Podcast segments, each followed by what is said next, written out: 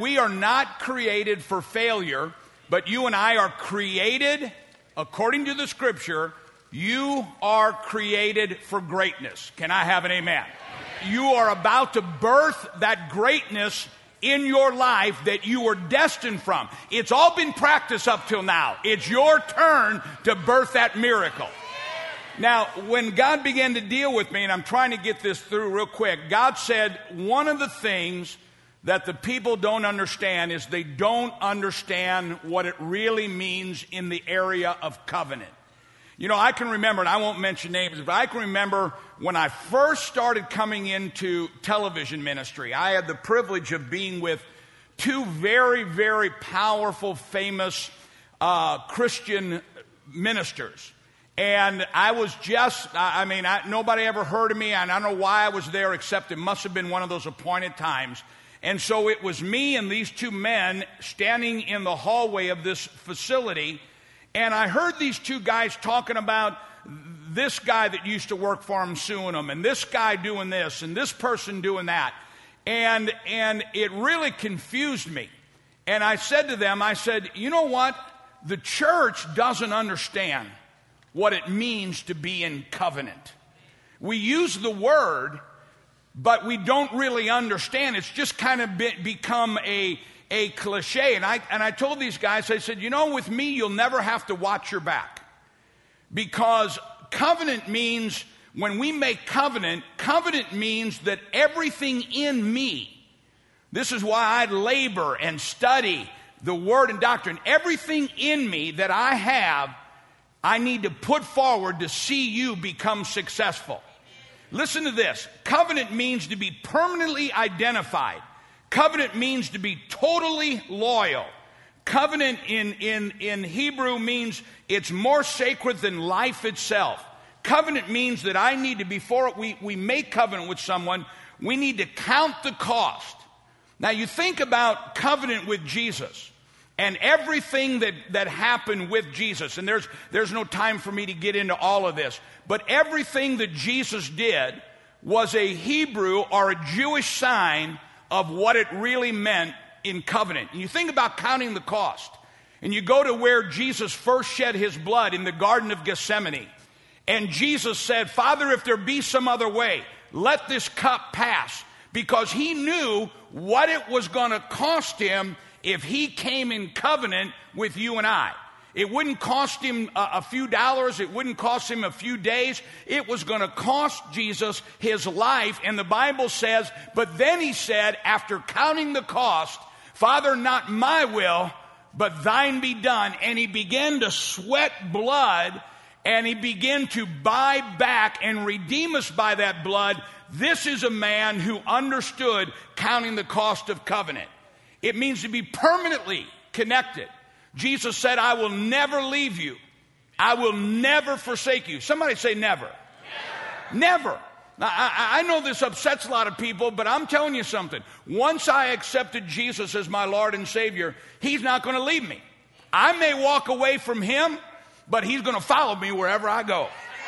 You may have children or grandchildren that have walked away, or a husband or a wife that walked away. No, I'm walking away. But I'm telling you, He's going to be there. He's going to get them saved. He's going to bring them back to the kingdom because he said, I've made covenant and I will never leave. You can run, but you cannot hide. Can I have an amen? Now read with me when, when the Lord was, was telling, talk to me about this. Most of you have heard the first two parts. God spoke to me and he said, I want you to teach the people covenant by one of the greatest examples of covenant in all the Bible. Read with me in 1 Samuel chapter 18, and this is the covenant between Jonathan and David. 18, verse 1. And so it was that when he had finished speaking to Saul, that the soul of Jonathan was knit to the soul of David, and Jonathan loved him as his own soul. And Saul took him that day and would not let him go home to his father's house anymore. Now, I know I said this last week, but I believe this is a prophetic word. From this day on, I'm going to teach you something today. Your life will never be the same.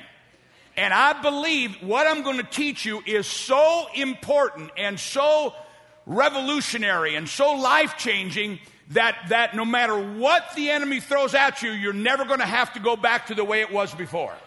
Oh, I need a better amen than that. I don't believe it's an accident that, that I'm going to teach this to you today. It's going to change your life. It's going to defeat the enemy like you've never defeated him before. And I don't believe it's a coincidence that God's giving me this today. And then next Sunday, I'm going to give you that prophetic message of the signs. And what did the rabbi say? When you see the signs, know I'm about to bring the manifestation of that covenant into every area of your life. Now, look what happened here. Look what happened here. Saul took him that day and would not let him go home to his father's house anymore. Then Jonathan and David made covenant. Now, does anybody's Bible say cut covenant? That's the original translation. But because of, because of our English, we've taken that out. Then Jonathan and David cut covenant because he loved him as his own soul. And Jonathan took off the robe that was on him, gave it to David with his armor, even his sword, and his bow, and his belt. And so David went out, and wherever Saul sent him, and behaved wisely, and Saul set him over the men of war, and he was accepted in the sight of all the people, and also in the sight of Saul's servants or Saul's officers. In other words, there's something very powerful that's just happened. In, in, in the East, in the days of David and Jonathan, when someone made covenant, they did more than sign a contract. They actually did these things. The first thing we saw, and I'm just going to say this, is they changed robes. They changed identity. David came into the scene with a shepherd's robe, with a beggar's robe, with a poverty robe, with a servant's robe. And, and Jonathan, the prince, took off his robe and placed it on the shoulders of David. So wherever David, before wherever David went, he was a nobody. But when Jonathan put the robe, the royal robe, wherever he went, the soldiers and the officers and the people knew this man is not a nobody. This man is somebody. He's wearing the robes of the kingdom. When Jesus came, the Bible says that he is the King of kings and the Lord of lords but he came as a servant. You know, without getting into too much, remember when Jesus came riding in on the donkey? The people were standing waiting for the Lamb of God. They were waiting for the priest to bring in the Passover lamb. And all of a sudden they see Jesus and they shouted, Hosanna, our King. But then if you read the next verse, it says, they asked him, Well, who is this? And they said, Well, I think it's the prophet from Nazareth. Well, they just went from Hosanna, our King, our Savior, to a prophet. Why? Because they were waiting for a king that would come and deliver them from their physical enemy. And when Jesus came in, they recognized him as the king, but he wasn't riding what a king would ride, a horse. He was riding a donkey, what a servant would ride. And so in their spirit, they said, Our king, our salvation. But he's on a donkey, like a servant. A king would never ride a donkey. A king would ride a white stallion, but they forgot that the prophet said, before he comes on a white stallion to deliver us from our enemy, he'll first come as a servant and deliver us from our sin. Our God took off the robes of kingdom and put them on you and I because you are not a nobody. You are a joint heir with Christ Jesus. Somebody say amen. The second thing they did, we taught this last week, was they exchanged belts, that's power. They exchanged swords, that's weapons. They exchanged the, the, the, the bows. The Bible says the weapons of our warfare are not carnal. We battle not with flesh and blood, but we do battle. We do battle with principalities and powers and rulers of darkness in high places. What's this mean? That God has given you. The Bible says, be strong in the Lord. Be strong in who? And the power of what? How many want to be more than a conqueror? We need to learn to use these spiritual weapons. It doesn't matter what it is, you have spiritual weapons. You have words that you can say. You have attitudes. You have thoughts. You have people around you. This is why the Bible says, Forsake not the assembling of yourselves together, as the manner of some is. Why? Because one of the things, as you look at the, at, at the weapons of our warfare, one of them is the Word of God. That's my job. My job is to load your cannon up with all kinds of weapons so when the enemy rises up, we can and blow him out of the sky because God said, My word will never come back void. Can I have an amen? The weapons of our warfare are not of this world, but they are mighty in God. Somebody give our mighty God a clap offering. Do you get it? It doesn't matter if you want a baby, it doesn't matter if you need healing cancer. Our God has given us mighty weapons. Can't happen. It did. Amen. I remember a lady in, in, in our Santa Fe church, they, they, they said, can't have babies. Whatever needed to be in a woman, they said, you're missing it. We said, you know, let's call those things which are not as though they were. Prayed, spoke that word into God. God, we are in this world, but we're not of this world. After the third child, her husband came and said, Pastor, can we stop the blessing? If you receive a prophet in the name of a prophet, she had to name all three of those babies Larry. No, no, no. So they exchange identity, they exchange robes, they exchange weapons, they exchange power, they exchanged enemies. Now, watch this. Everything that is done physically in covenant, Jesus did. Can you imagine when they, when they, when, when, when Jesus, man, I'm just trying to get through this. When Jesus, when they were accusing Jesus, the Bible says he could have called a legion of angels. He could have pulled out his hands, feet, called a legion of angels. But he didn't. Why? He said he's going to send us angels, which are ministering spirits. And I don't have time to teach this today, but how, how many times have we been taught in church? That God exchanged weapons. We have angels I don't know about you, but I send angels with my grand sugars every day. I say angels with my children. I send the angels to the north, the south, the east, and the west who are ministering spirits to the heirs of salvation. That is you. I send the angels. When we pray over the letters that come in and the emails and we pray over the offering, we send the angels out to the north, south, east, and the west that will lead you and guide you and bring you in your blessing. Folks, He gave up the angels so we can use the angels. Amen? Now, watch this. He, he counted the cost in the garden. Father, if it be some other way, let this, he counted the cost. And then he was beaten, and we won't get, I don't have time this morning to go into all the blood and what was sacrificed, but that was was happening in the Holy of Holies. They would sprinkle the blood seven times. Then when they hung him on the cross, they took his robe Everybody knew that when the Messiah came, it would not just come for the, for the Jews, but for the Gentiles. And they took off Jesus' robe and they watched these Romans gamble and watched Gentiles walk away with this King of the Jews' robes. When Abraham was the first one to make covenant, when Abraham made covenant with God, God split the covenant in half, one on the right and one on the left, and God stood between the two sacrifices. Here Jesus is hanging on the cross as our covenant sacrifice between the thief on the right, the thief on the left. We can go on and on and on about all the things that are familiar, but here's the one I want to give you. When, Abra- when, when David and Jonathan or any man would cut covenant, they would not only make a sacrifice, but they would cut covenant amongst themselves.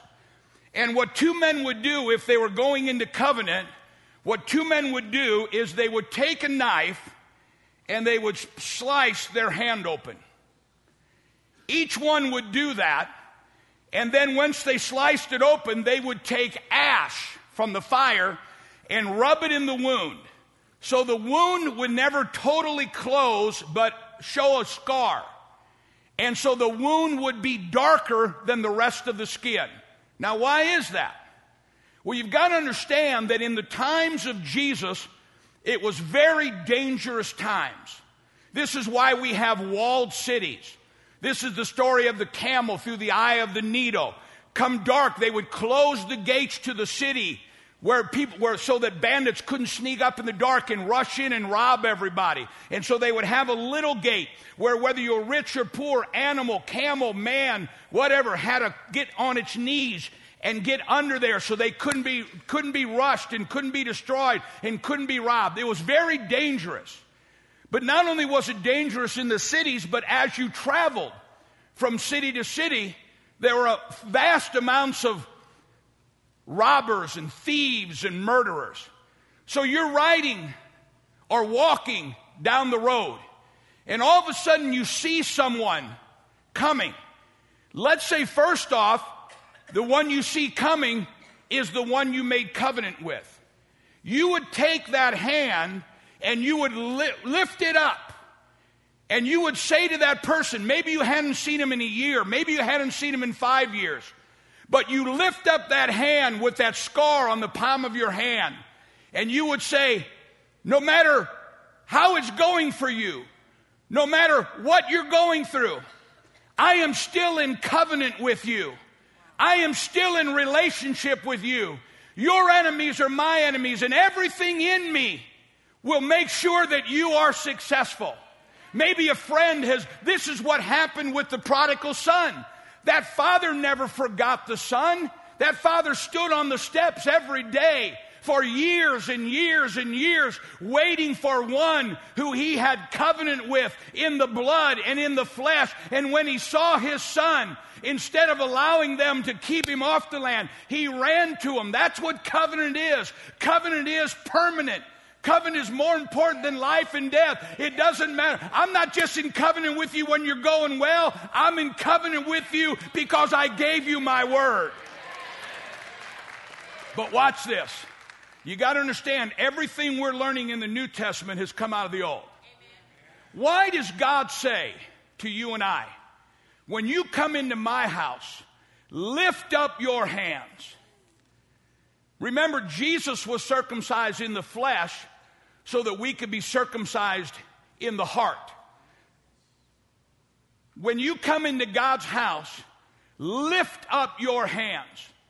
If somebody was riding down the road and all of a sudden they see four, five, ten men coming. And they didn't recognize those men. And they look like they're by themselves. He would hold up his hand and show the scar. And in showing that to these strangers, he is saying, It may look like I'm by myself, but I have those that I am in covenant with. And if you mess with me, you're messing with them. If you touch me, they will seek revenge. That's why Jesus, God said, Vengeance is mine, and I will repay.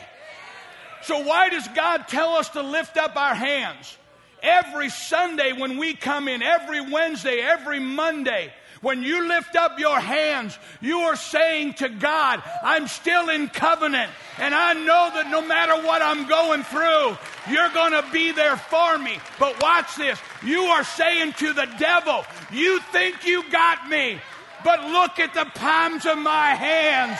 I am in covenant with Jehovah Jireh, with Jehovah Tsidkenu, and my God is greater than anything. So when you lift up your hands, you are reminding yourself, you are telling the devil, I understand covenant and you cannot defeat me. It may look like I'm by myself, but I am not by myself. I've got an army of angels. I've got the blood of Jesus.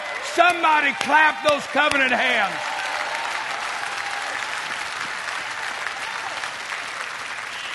Now, watch this. Let me close with this. How many have seen the movie The Passion? How many remember what Jesus looked like?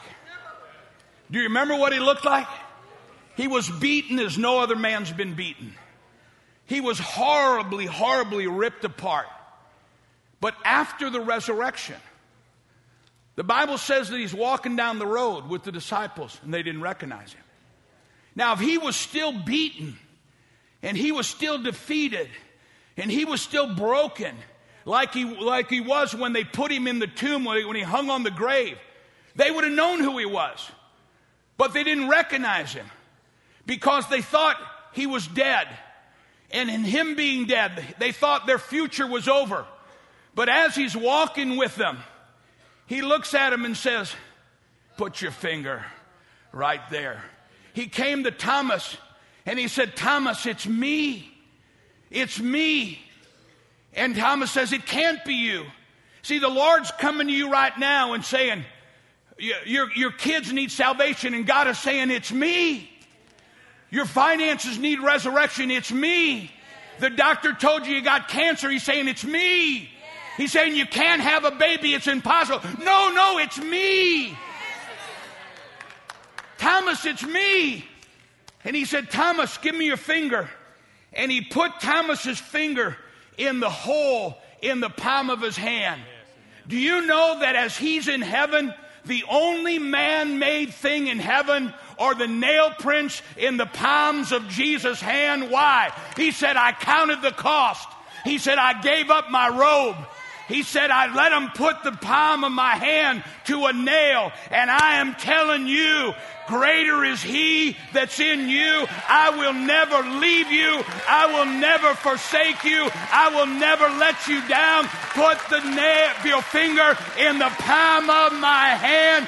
You're not going under, you're going over. Somebody shout amen. Stand with me all over the building. Stand with me. Listen to this. He's already taken the robe and put it on your shoulders. He's already walked the power of Almighty God between the two sacrifices. They've already seen the Gentiles leave with the robe of royalty. He's already said you are joint heir with Christ Jesus. He's already counted the cost and said it's worth it. Father, not my will, but thy will be done. But the thing I want you to remember is whenever you feel like you see the enemy coming after you and he's outnumbering you and he's stronger than you and he's bigger than you. I want you every day when you lift up your hands, I want you to remember that you have a covenant with Almighty God and he will never leave you and never forsake you. What does the scripture say? It says, A mother may birth a son and forget him. A mother may birth a son, and that son goes bad, and she forgets him. But God said, Can I forget you? Never, because you are engraved in the palm of my hand. God has a covenant from now on. From now on, when the devil says you're going to lose, when the devil says you're going to fail, when the devil says it can't happen, I want you to lift up holy hands, holy covenant hands, without wrath. Father, I battle not with flesh and blood and without doubt, but mighty are my weapons. And I'll never forget that I have a covenant with you and everything in you is to see me fulfill the greatness that you have destined me for. You are a world changer. And there's a covenant that cannot be erased. Now give God a covenant clap offering right now.